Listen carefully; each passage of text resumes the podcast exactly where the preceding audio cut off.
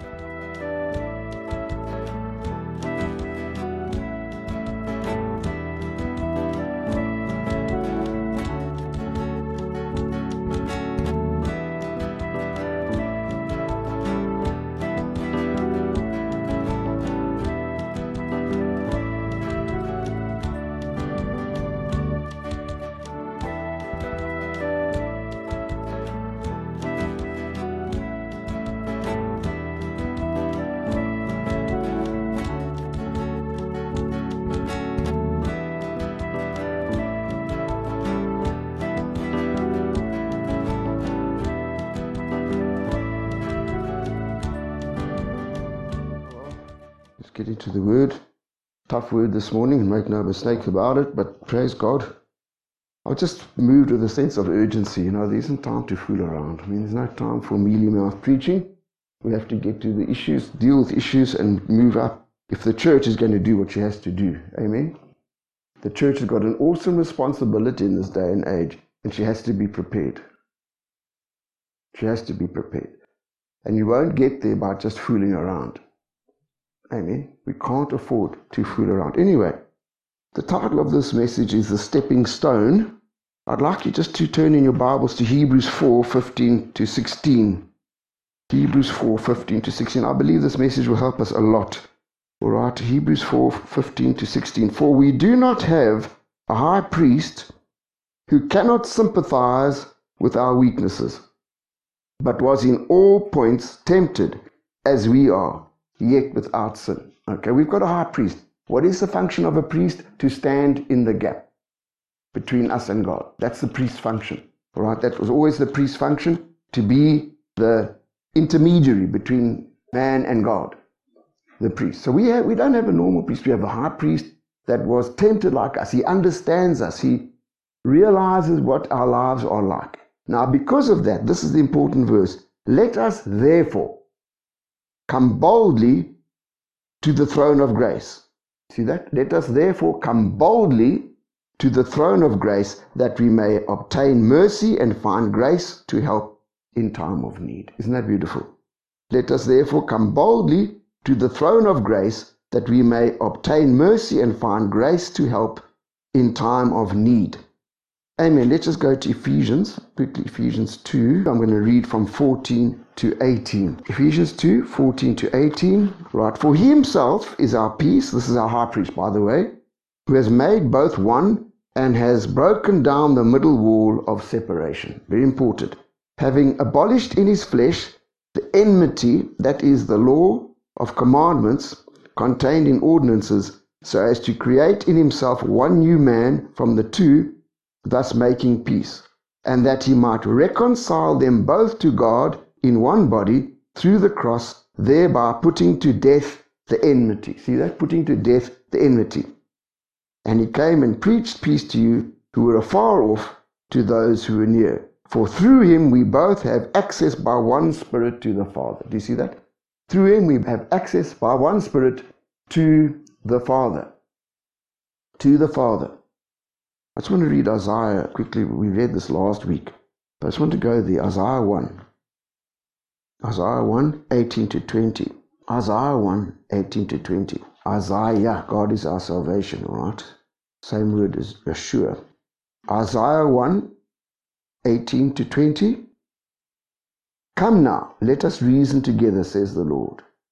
Though your sins are like scarlet, they shall be as white as snow. Though they are red like crimson, they shall be as wool. If you are willing and obedient, you shall eat the good of the land. But if you refuse and rebel, you shall be devoured by the sword. For the mouth of the Lord has spoken. Heavenly Father, we thank you for your word.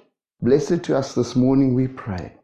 Grant us ears to hear, hearts to receive, and wills to do. Thank you, Lord, and minds to understand. Just come against any force of darkness that would try to interfere with this word in the hearts of anyone within the sound of my voice. And we proclaim that your word will not return void. It will accomplish that for which it was sent. Grant me the words to speak, O Lord. Holy Spirit, be our teacher and use me this morning in the precious and wonderful name of Yeshua. Amen. Now, I want to just pick up from what I was saying two weeks ago, and that is that there's scope to reason with God. God is reasonable. We're supposed to talk to Him, right? Remember, we said that. The Lord in that scripture of Isaiah said, Come, let's reason together. Let's reason together. Now, one of the big problems I've discovered with children of God, we know we're Christians, right? We know that we're right with God, etc., etc., but we don't grow. Okay, now there's a reason for it, very common reason. And I think that reason is we have in the back of our minds this understanding that God is righteous, monolithic, almost like unapproachable up there. We look at our lives and we say, oh my goodness. Have you ever done that? have you ever looked at your life and said, oh my goodness? You see? Now, the problem is this that, and we know this so well, it's almost like God is so great but we can't go to Him. We can't. We just feel we can't.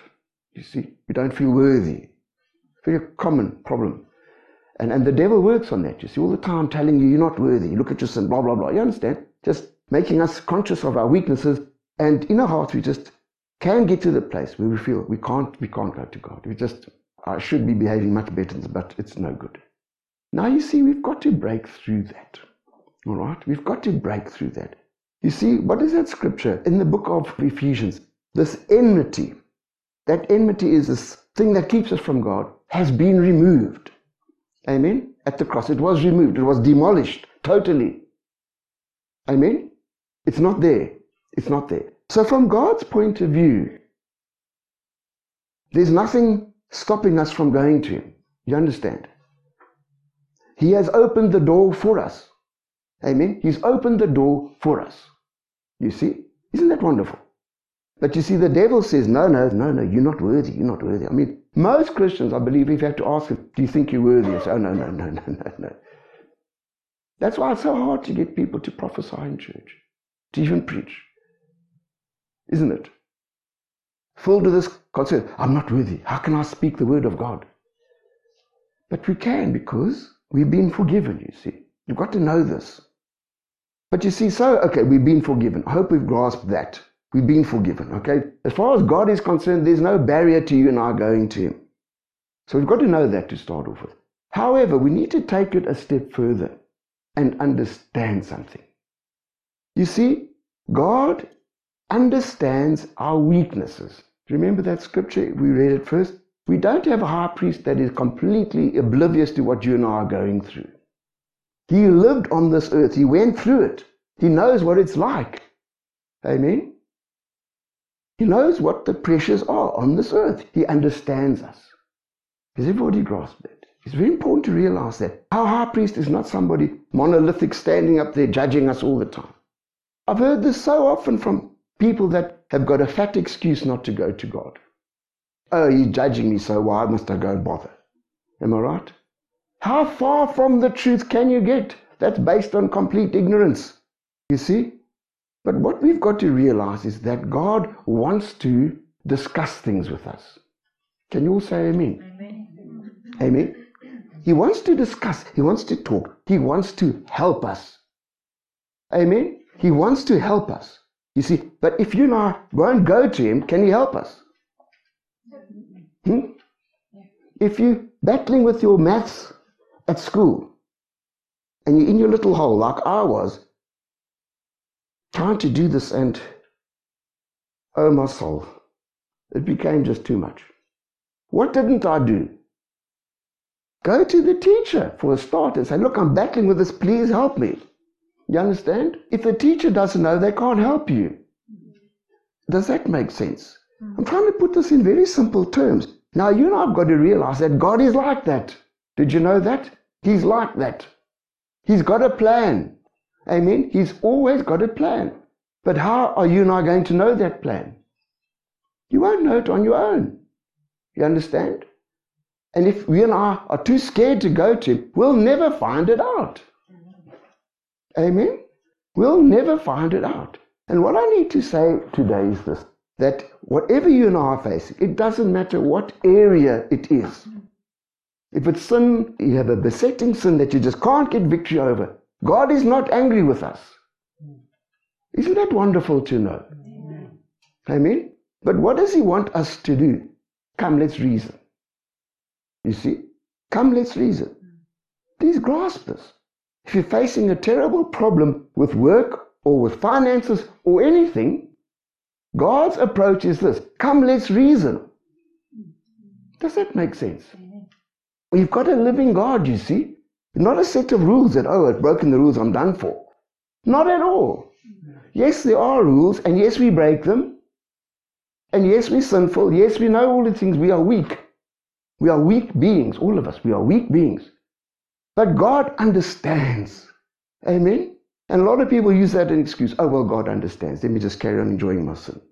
God does understand, but more than understanding, He's got a way out. Mm. Does that make sense? He's got a way out.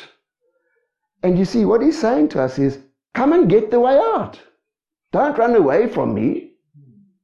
Come and find out the stepping stone. And that's what I wanted to say. With God, there's always a stepping stone.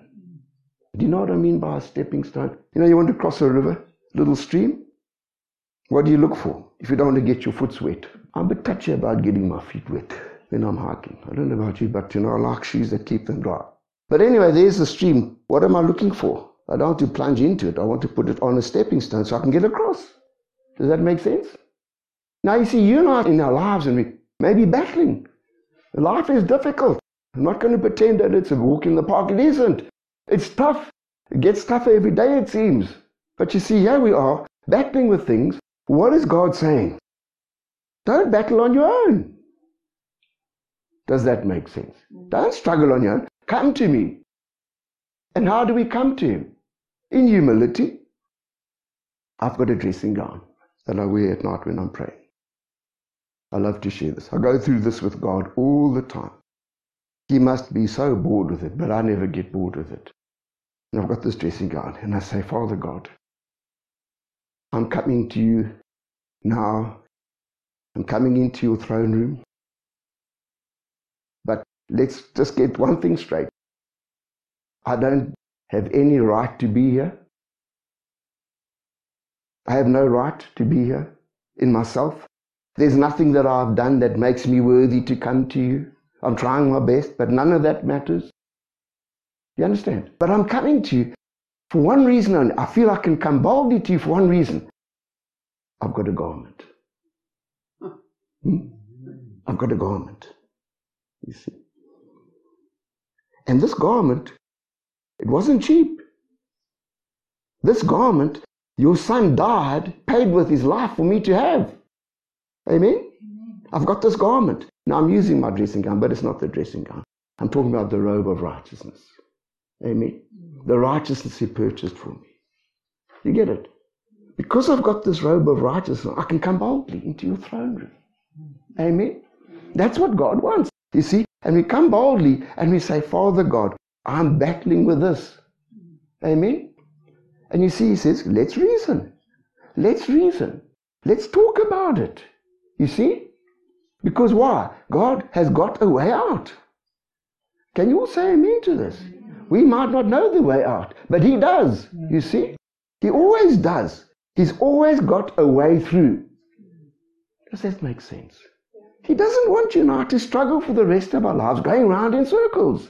Amen. He wants us to move on, to rise up with Him, to overcome in every area. Father God, I'm battling with my mother in law. God's got a way. Let's talk about it. Amen. And you'll find when you and I talk about it, God will give you a stepping stone. Amen. Something you and I can do. Amen. Something that you and I can do to move in the right direction. You understand? God says, okay, don't worry about the sin so much. Do this now. This will start the process for you to get out of it. Are you hearing me? God is like that. If you look at the Bible, He always presents people with a stepping stone, something they can do. Remember, God will never ask you and I to do something we can't do. Mm-hmm.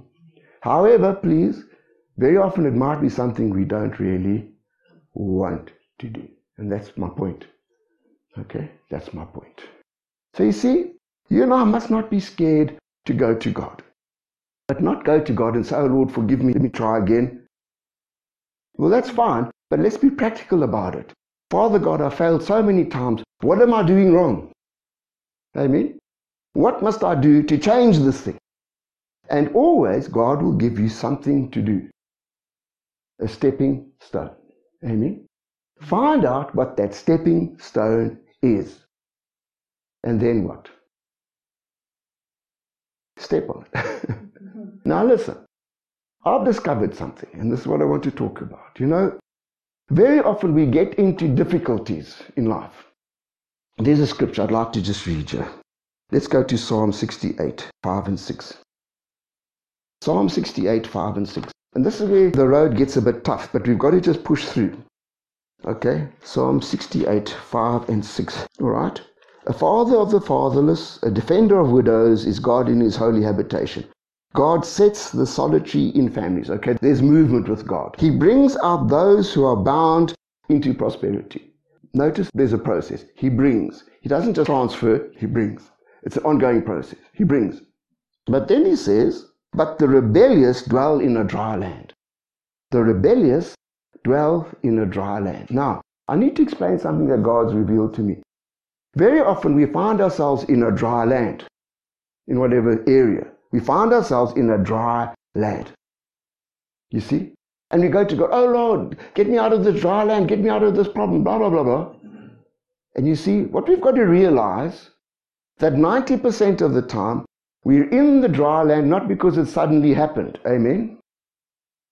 Does that make sense? It took time to get there. It was a process.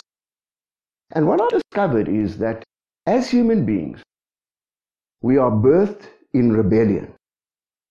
There's rebellion in our hearts. And serving God is a process of getting rid of that rebellion. Okay? And it's an ongoing process. Let me tell you. It's an ongoing process. So you see, what happens is this. The devil, as I say, is a creeper. He gets you and I to rebel in a little way. Okay, now listen to something. Rebellion is tied up with pride and witchcraft. Okay, the three go together. There's a supernatural power involved. The moment you and I step out in any form of rebellion, which is birthed in pride, you know what happens? We become spiritually blind. The result of rebellion is spiritual blindness. The prouder you are, the more blind you are. Have you come across people that are very arrogant and proud? That they're not going to serve God, blah, blah, blah, blah. What's their problem? They're totally blinded. Totally blinded. But it's a process. You see? And what happens is, as you and I are induced by the devil to go along this process, we become less and less sensitive to the things of God. We become less and less sensitive to morals, to anything of value, to any standards. And that was the course that my life was on before I met the Lord. All right? I started off very happy, thank you very much, but there was such rebellion in my heart, and I didn't even know it. Rebellion against God. You see, I don't need religion. I'm doing fine on my own. You see, that was the mentality.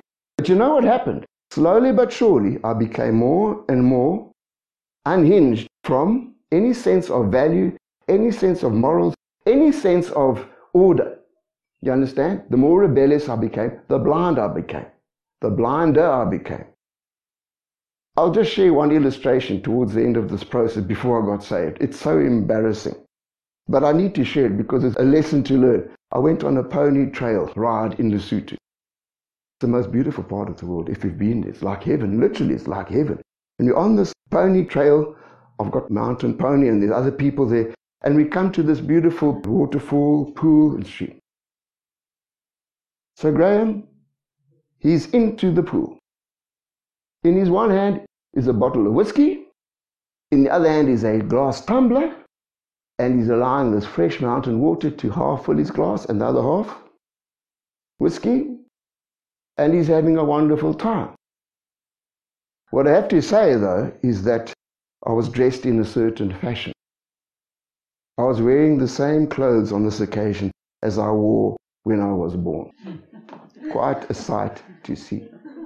Now, there are other people there. Grasp this. There are other people there. In fact, one of the couples, husband came up to me and said, Please, this my wife is here. My wife is here. I mean, for heaven's sake. Now, I can't remember exactly what I said, but can I tell you what the tone was?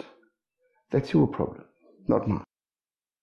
Now, that's shameful, is it not? But what I'm saying is, I'd followed this path of rebellion and I'd become completely desensitized to any sense of common decency, let alone anything else. Amen? Can you see the process? Mm.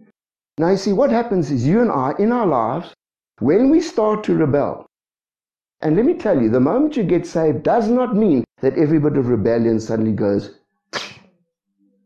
You understand? It's deep in the heart of man. It's a tough process to challenge this rebellion and to get rid of it. Because you see, if you understand it correctly, that rebellion stops you and I from seeing God. The Bible says, Blessed are the pure in heart, for they shall see God. The more of God you can see, the more of Him you and I will experience on this earth. Amen? And you see, it's a process because if your and my heart has got a bit of dirt in it, we can't see Him fully. Can you see? Hmm. And it comes to the place where we're so blackened in our heart, we can't see Him at all. That's what I used to say. I can't see God, so He can't be there. Of course, you can't see God because the apparatus you're supposed to see Him with is totally and utterly messed up thanks to your sin. You understand? But you see, the process of now cleansing our heart is a process of becoming more and more aware of Him. You see? And in my heart, I realize now that I want absolute purity so I can see as much of Him because the Bible says we see now darkly, but then we'll see as He really is. But in the process, I want to see Him as clearly as I possibly can. Amen? Amen? So that I can have more of Him, experience more of Him on this earth. There's nothing more valuable than that, you see? But it's a process, is what I'm saying. Now, very often, we find people are Christians are in the wilderness. They're in a dry place. Hmm. And every time I can guarantee you there's a reason for it, which is at heart, guess what, beloved Christians? Hmm. Rebellion. Rebellion. You see? And we're not even aware of it sometimes. Now, God's got an answer for this rebellion, and you know what it is. You see, we're talking about the stepping stone. I'm in a mess here, all right? And God gives me a stepping stone. 90% of the time, that stepping stone is actually challenging my rebellion. You get it? It's challenging it. I'll give you two examples from the Bible, Old Testament. Here we have this man, Naaman the leper, great general in the Syrian army. I mean, this man was really on top of his game. And the Bible says he was head of this whole military system and obviously high up in the political system, but he had leprosy. He had leprosy. So you see, even though he had it all going for him, he was in the wilderness. All right, so a ray of hope comes through the servant girl. There's a prophet in Israel that can help him. You know the story so well. We've talked on it so many times. So he assembles his big army, and there he is. And I can just see him at the head of his army, you see. And there's nothing more glorious than the head of his army marching, the Bible says. But what is that head of the army filled with? Pride. Here we come, the Syrian army, you know, to Israel. We come to see the prophet. So, anyway, you all know the story. And God is looking down from heaven to this whole thing. And what does he see in Naaman? Pride and rebellion. Amen. He's done it his way all his life. He's got to the top, so he's going to do it all his way for the rest of his days. But he's got leprosy. You see, you and I are going to do everything ourselves. We're running our own lives, everything, but we're in the wilderness. So, anyway, in a sense, is in the wilderness. Because what's the point of having everything if you can't hug your son or your wife? It's pointless. Anyway, so he goes to see this prophet. And as we know, the prophet doesn't even get out of bed, doesn't even bother to stir. All he does is speaks to his servant. You understand it in context here. The servant goes to this great general. I mean, here he is on his massive horse. The servant's right down here. You get it? What must I do? Where's the prophet? He's not coming. What? No, he doesn't have to come. See that puddle over there, that muddy river, just go and bathe in it seven times, you'll be fine. Now, here's the point Naaman gets all uppity, does he not? You see, and what is that a sign of? pride and rebellion. He was actually saying, God, if you're going to do it, you're going to do it my way. Let me tell you, when you and I go to God and say, You're going to do it my way, what does God do? He goes fishing. Or he plays golf. I don't know what he does for recreation, but he's not interested. You get it? Not interested. Not interested. The moment you and I get all proud and uppity with God, he gets very quiet, as I've discovered. He won't deal with rebellion. He will not regard it. You understand, children of God? This is very important to grasp. So you see, here this man is, God will do it my way or won't do it at all. Okay, stick it. I'm out of here. Turns his big horse around, all his army, and off we go. Fortunately, he had somebody with a bit of intelligence in his whole entourage who says, Listen, you've got nothing to lose. Amen? You've got nothing to lose. You get it? You've got nothing to lose. I mean, you're going to go back with leprosy, so even if you have to go and dip in the puddle, so what? Fortunately, he did it. Now, what I'm trying to say is, God put in front of Naaman what? A stepping stone. You see that?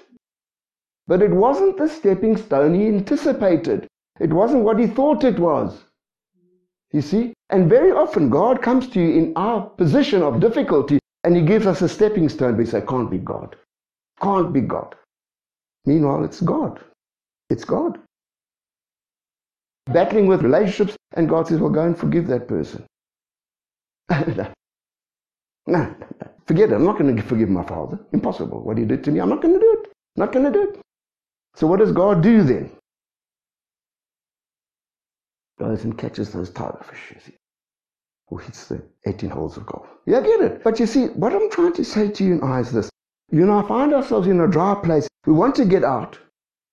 We go to God. God wants to help us. Amen. But you see, he realizes something. Until you and I deal with rebellion, he can't help us. We'll stay in a dry land because that's the principle. Are you hearing me, children of God? There's another example in the New Testament the rich young ruler. Remember that. He comes running up to the Lord, throws himself at his feet. I mean, this is holiness on wheels, is it not? This is now, know, subservience on wheels. Oh Lord, what must I do to inherit eternal life? Can just see such a religious look on his face, eternal life. And the Lord laughs, you know. I mean, they said, Well, you know what to do. He said, Oh, yes, I've done it all. I've done it all. Kept from my youth all the laws. I'm just. And then what does God do? To give him the stepping stone to eternal life. What does he do? The stepping stone is what? Okay, sell everything you got. Give it away. Don't sell it, give it away. Ouch. I don't want that stepping stone. No, no, no, I want eternal life. I want out of this difficulty. I want freedom. Okay, there's a stepping stone. No, you get it. What was God challenging that man with? His rebellion. You understand? Because you see, he's got all this money and I will control this money my way. That's rebellion. You see, every time you and I do it our way, we're not doing it God's way. Does that make sense? You see, and when we want to do it our way, we are saying to God, don't need you. And that is a sign of rebellion in our heart. And God's got to get rid of it if He wants to help us. He has to. So you see, He was challenging that man with his rebellion, actually. And until that rich young ruler dealt with that rebellion, he was no use on God's staff. You can't have rebellious people in your organization, they'll mess it up. You get it?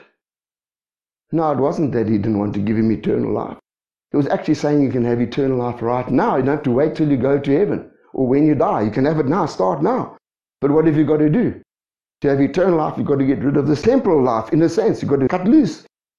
But he wouldn't. Why? Because of, at heart, rebellion. There's a man that we know, and the whole issue with him is water baptism. And every time comes up, I say to him, You need to get baptized. You need to get baptized. He knows all about it. Been taught 101 times, but guess what? No. What is that? It's not superior theological knowledge. Hmm? It's not he knows better than everybody else. You know what that is? Rebellion. You see? And as long as that rebellion is in his heart, he won't go anywhere with God. He won't. There was another man of God. Well, he was in the church and probably remember him, but very good, fine couple, and I went to see them and I was speaking to him. And I said, Look, let's have a discussion here. Here you are in the church, and it's wonderful. Now, he had a whole family network, you know, sons, daughters, and marriage partners and children. I said, let's look at them like a big graph, like a circular graph. Here we are in the middle, and they're all now out there. And what we want is for them to gradually move. And you get it, trying to strategize with them how we could pray into the situation, what we should do to help each one move closer in. You see, that was the idea. Very excited about this. But I discerned something with this man is that he was addicted to gospel television. Is anything wrong with gospel television? No, but it can be an idol. It can replace relationship with God. You understand? And that's what was happening in his life. God showed it to me as clear as day. In other words, you know, for example, you want to make an appointment, you say, no, you can't come now because I'm watching this program. You see? It was like a fixation with him. Now, I'm not against gospel television, please bless God for it. But it cannot replace your and my personal relationship with the living God. Because personal relationship takes a bit of effort, as we all know. It's not easy, but you can't just say, oh, well, I'm watching television, this is my quiet time. It's not your quiet time. It's gospel entertainment. It can help you build your faith, but it's not a replacement. Does everybody get that? So I tried to say to this man, listen, this is in the way for you to actually be able to negotiate with God to pray for your family, you see. And I suggested to him, I just suggest that maybe what he should do for a whole week, just go without it. Well, when I made the suggestion, he said nothing. he said nothing with his mouth. You understand? But he said a lot with his attitude, which I could pick up quite readily. What was he saying in his attitude? That will be the day. You get it? That will be the day. Now, what was that, brothers and sisters? Am I the angel Gabriel who knows everything? No, I'm not. But I'm a messenger of God. I was challenging him with something that was holding him back. What was the response? Rebellion. Do you get it? Watching gospel television can actually be rebellion if the heart is wrong. Does everybody grasp this? You see? And what God was saying to him, if you want this family of yours to come into the kingdom, what have you got to do? Deal with that. Did he deal with it? No. Can I tell you what happened? From that moment on, not did the family not come closer, they all started to move away, and eventually he and his wife moved away as well. Brothers and sisters, this is how God works. He gives you something to do. All right? He gives you something to do, and He waits for you and I to do it. Because you see, you go to one stepping stone, what happens after that? Then He'll show you the next. You'll get that. It's a very simple process, really, but it's not that simple because you and I, our hearts are consumed with rebellion. And I tell you, it's not something that you're necessarily aware of. I'll give you an example. When I was in hospital there, and I tell you what, in those circumstances, you really look at your life. you really look at your life. And I must say, I'm very happy to be out of hospital and be healthy and all the rest. But some part of me wishes for that time again because of that intense relationship with God. But anyway, here I am. And the Lord reminded me of an incident that happened 10 years ago, over a decade ago. As you all know, Timothy was at boys' high school. You see? And we struggled to pay the fees, but we paid them. The last year we were a bit delayed with our payment. We got it paid, but we were delayed. And what actually happened is that we paid the bill, but because we were delayed, they had already handed us over to the attorneys. So I received this big envelope in the post about how it would appear in court, blah, blah, blah, blah, otherwise everything's going to be attached, etc. But I'd already paid, so it wasn't an issue. However, it incurred a cost for the school of 700 Rand for the attorney's fees. So it came on the bill that, you know, this was our fees for the year, we paid that, and this attorney's fee, they gave us the bill as well. And I said in my heart, I'm not paying that. I'm not paying that. Pick up my heart now. I'm not paying that. It's not my fault that they got their facts wrong. I paid the bill they want to take me to court. It's not my fault. So I'm not paying that. Okay, now listen. Ten years later, I'm in hospital, and God brings this to my mind. And you see, what God was pointing out to me is that what I was doing there was rebellion. And he gave me a different viewpoint. He said, listen, yes, it's not your fault that they got their facts right, their timing right. But end of the day, you did pay your bill late. And because you paid it late, it incurred an expense to the school. Whether it was right or wrong, it incurred an expense to the school. And the Lord just said, that school did nothing but good for you. Amen. They did such a lot for Timothy. We're so grateful for them. Some very fine teachers and I mean, they set him on a course for life. They really were a blessing to us. And the Lord is saying, Do you want to hurt people that have blessed you? Mm. You understand? What was God just trying to focus on? Rebellion. In my heart, as the minister of religion, I'm, the rebellion is in my heart. So I said, Lord, you're right. So I came home, and the other day I said, Right, I'm going to the school. I owed them 700 Rand. I put a thousand Rand into the envelope. Marched into the accounts department there. I said, I want to settle this bill. Then the flap started trying to find out where this bill was, blah, blah, blah, blah. Eventually, they got the head accountant to come waddling down from upstairs. She was the lady I originally dealt with. And just to share with you that at the time when I dealt with her, she was very angry with us, of course. I understand that. But you know, when she was angry, I could see she was also crying. Really a beautiful person. But anyway, she came down and they went back all the accounts. This is 10 years ago, 12 years ago. And eventually, Timothy, I said, that's the one. And they looked and they said, No, you fully paid up. You fully paid up as far as we're concerned. I said, I don't care. I'm making a donation to the school. I could have easily said, Great, I've scored now. I don't have to do this. But you see, we're talking now about what? Integrity and dealing with rebellion. God had told me, and I said, This is it. This money, as far as I'm concerned, not only what I owe them, but extra for interest, I'm giving to the school. So they took it, they gave me a count, and I went away. Can I just tell you something? Not two hours later, not two hours later, God blessed us financially in a way that I can't describe. Amen. I tell you, He opened the windows of heaven. It was awesome. Absolutely awesome. Two hours, not two hours later. Amen? Dwarfed the amount that I'd sort of given in. Dwarfed it. You see, what's God teaching me? There needs to be no rebellion in my heart. You get it? You see, and very often God will just say, I've learned this. I've learned this about the Lord. This is how He operates. When people come and He gives them a stepping stone, He stands back. Amen? Just wait. That rich young ruler, did the Lord run off? No, no, don't, don't, don't worry, don't worry. Can pay it in installments. No, He didn't. Didn't. Let him go. Same with Naaman. He got all in a huff did Elisha jump out of bed and run after him in his dressing gown and say, Now come back, come back, Naaman, we can help you? Not a chance. Not a chance. He turned over and went to sleep. He turned over, and went back to sleep. You see? And I've learned something now in dealing with people. Do you know that? Very often when I deal with people, I realize God gives me the stepping stone. I say, well, you know, I just suggest something. And I leave it. Why? You have to deal with that rebellion. Until that rebellion is dealt with, I'm not going to waste time trying to educate people. I've wasted so much time trying to educate people only to discover at the end of the day there's rebellion in their hearts and it's a waste of time.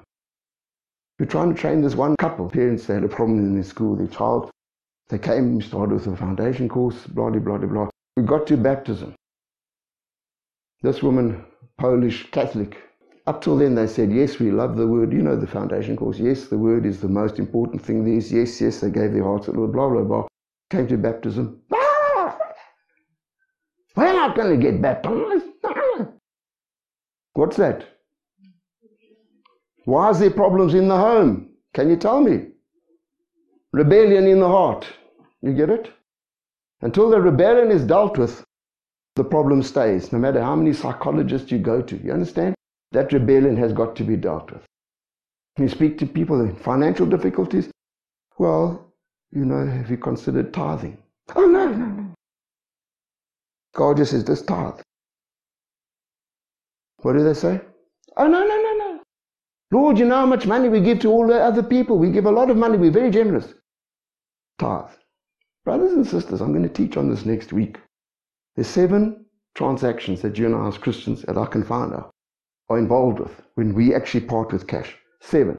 Everyone has got different rules, different motives, and different results, and different whole ball game. Okay, we can't confuse them. A lot of people confuse giving to the poor with tithing. It's not the same thing. It's not the same thing. You see, with tithing, God promises to rebuke the devourer, not with giving to the poor. If you give to the poor, God will give back. You're lending to God, He'll pay you back. So, you know, you give to the poor, you're not losing the money, but you're not tithing. Some people go and buy Christian books, say, I'm tithing with this. You're not. It's a financial transaction, you see. And so people find themselves in the wilderness. Why? You see, if God says He'll rebuke the devourer, what's the reverse? The devourer won't be rebuked. Have you ever had that in your life? Money just goes this way, that way, wherever way. I know what I'm talking about. I lived with it for most of my Christian life until we learned. Hey, darling, and now I tell you what, dear God, when money comes in for us, the first thing we do, the first thing we do, we put it into the gospel. The gospel, the gospel, the gospel. People that we know, people that are part of our network, we support them. That's our task. You get it? They see people, no, we're not going to do that. Very often I say to people, look, feel God saying, well, just connect. You know, you're in trouble, just connect. You see, when you and I connect and we come to services, the service acts as like a, um, a bringing together again. You know, during the week we maybe drift off, drift off. We get back, come back, get on course again. You see, that's that's the whole idea of it. Come back on course. We need to course correction all the time. If you're flying a big aircraft, do you say, okay, we're on the right track and just let's you know trust we'll get there? What do you have to do regularly? Course correction. The winds have changed, temperatures have changed. We're just a little bit off course. Let's just get back. If you wait until the end to course correct, you try to fly to New York, you find yourself in Chicago. You understand? And that's with our lives. We find ourselves way off course. Now we've got to do a massive course correction. It's not going to happen. It's got to be done gradually. Just process. Can you see that? Process. Process. And God gives you an eye that stepping stone. And it works like this. You know, we went to the retreat at Kayara. It's a beautiful facility that's been there for years. YWAM, I think, paid for it, whatever. But they rented out. Anyway, I had a thing there. It's a big property. And we get to the entrance and there's balloons. Blue balloons. I'll never forget it. Now, obviously, people on the property were having a birthday party. You understand? So you go to those balloons, and then from there you can see in the distance another set of blue balloons. So what do you do? You go to those balloons. When you're there, guess what? You see the next set of balloons and you can you get the process? And eventually what happens, it gets you to the party. It gets you to the party. Does everybody grasp this? So see, you and I with God, dealing with God, what is the question? Father God, uh, maybe I'm in trouble, maybe I've got sickness, whatever I've got an issue, or maybe I want to move into a business or and sometimes these things are so overwhelming. Amen. And you see, we think, well, it's so overwhelming, God can't be interested. But He is interested. Amen. And He's got a plan. What's the first thing to do? Find out, Father God, what is the first stepping stone? You get it? What is the first stepping stone, whatever it may be? I've shared this before. It's a beautiful story.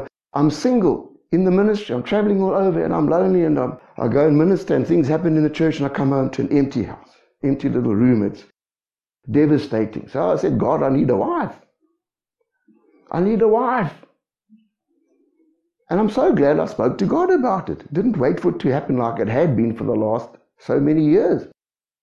And what did God give me? He gave me a stepping stone. You get it?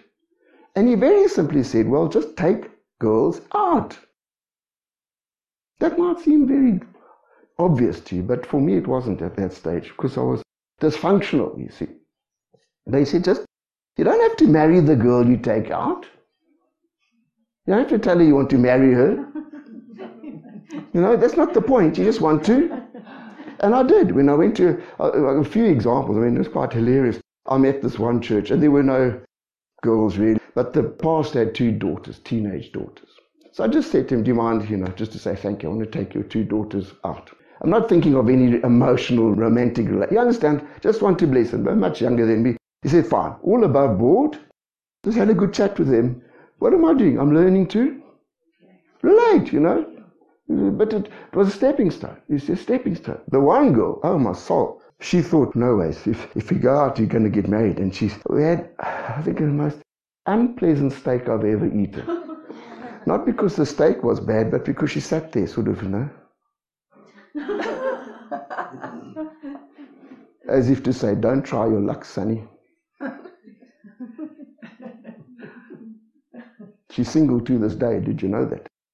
Surprise, surprise, surprise, surprise. The another girl I took out on a few dates, she was such a lot of fun, you know, but I had no intentions whatsoever. Then one day she was supposed to pitch and she didn't. So it happened twice. I found out from Janet later that she thought I was, you know, sort of wanting to get romantically involved. So you have all these experiences. Amen. You have all these experiences before I was actually even thinking of marrying Janet because when I first met her, you know, I had my list.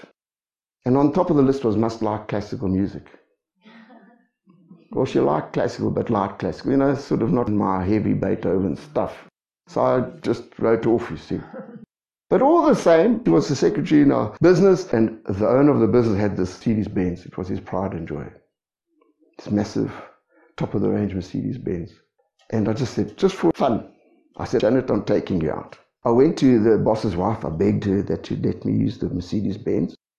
I got flowers, Janet's color. I got it all sorted out. You know, I drove this big car up, took it to the top restaurant in Bulawayo. We dined like king and queen.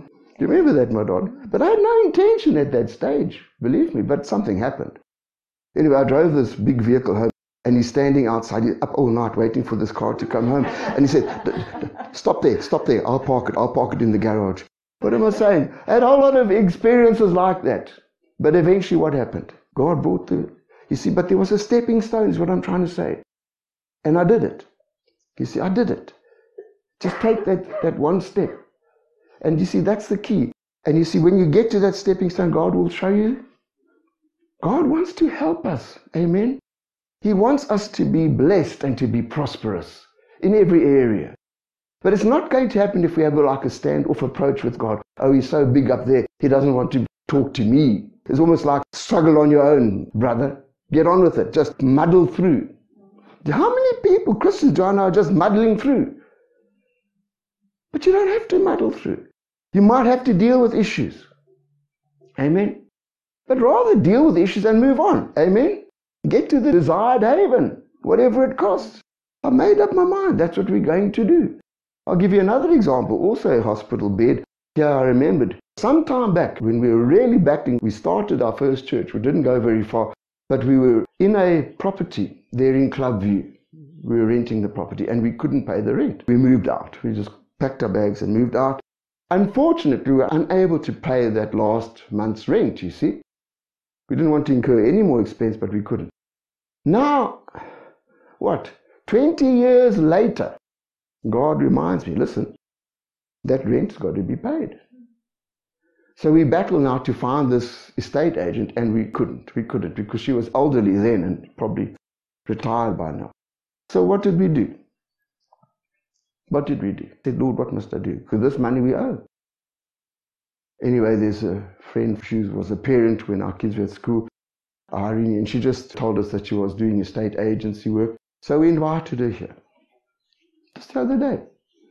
And um, you see, I just thought, we owe an estate agent this money, so we don't know this one where she is. So we had other things we wanted to discuss about housing, etc. And at the end, I said, look, you know, explain the situation. I said to her, if you can find it in the state agency world, this person by the name of Julia, please let us know. But in the meantime, we have this money that we owe and we want to give it to you. She was almost blown away. I mean, dear God, you don't go to people for the first time and they give you a whole lot of cash. Have you ever heard that happen before? Hmm? We could have so easily said, oh, we can't find her, just write it off. No. No. You understand? What is God dealing with? Integrity. Hmm? I don't want to go before God and know there's a stone that I haven't turned over. Okay? I'll give you another example. This was a big role I was on. There's an electrician down the road here on Abdul. Once again, we were struggling here, really struggling. And we had problems with the car. We went there. He was auto electrician. They fixed the car for me. It was a bill of 700 rand. We left. I was unable to pay. Unable to pay. And obviously, I forgot about it, you see. But God doesn't forget these things. He reminded me. So what did I do? Once again, interest, thousand rand in the envelope. I went to try and find because I couldn't see the business anymore. I drove into a panel beating shop there, and guess what? Guess what? I said, I'm looking for Abdul electrician. You know what happened to that? He said, Yeah, this is the place. This is the place. And he's the owner of this whole thing now. So can I speak to him? Okay, we'll ask him. Very reluctantly, Abdul emerges from his office. I only discovered that he had a triple bypass, so he was really, you know, really struggling. So he looked at me sort of like suspiciously. I said, I need to talk to you.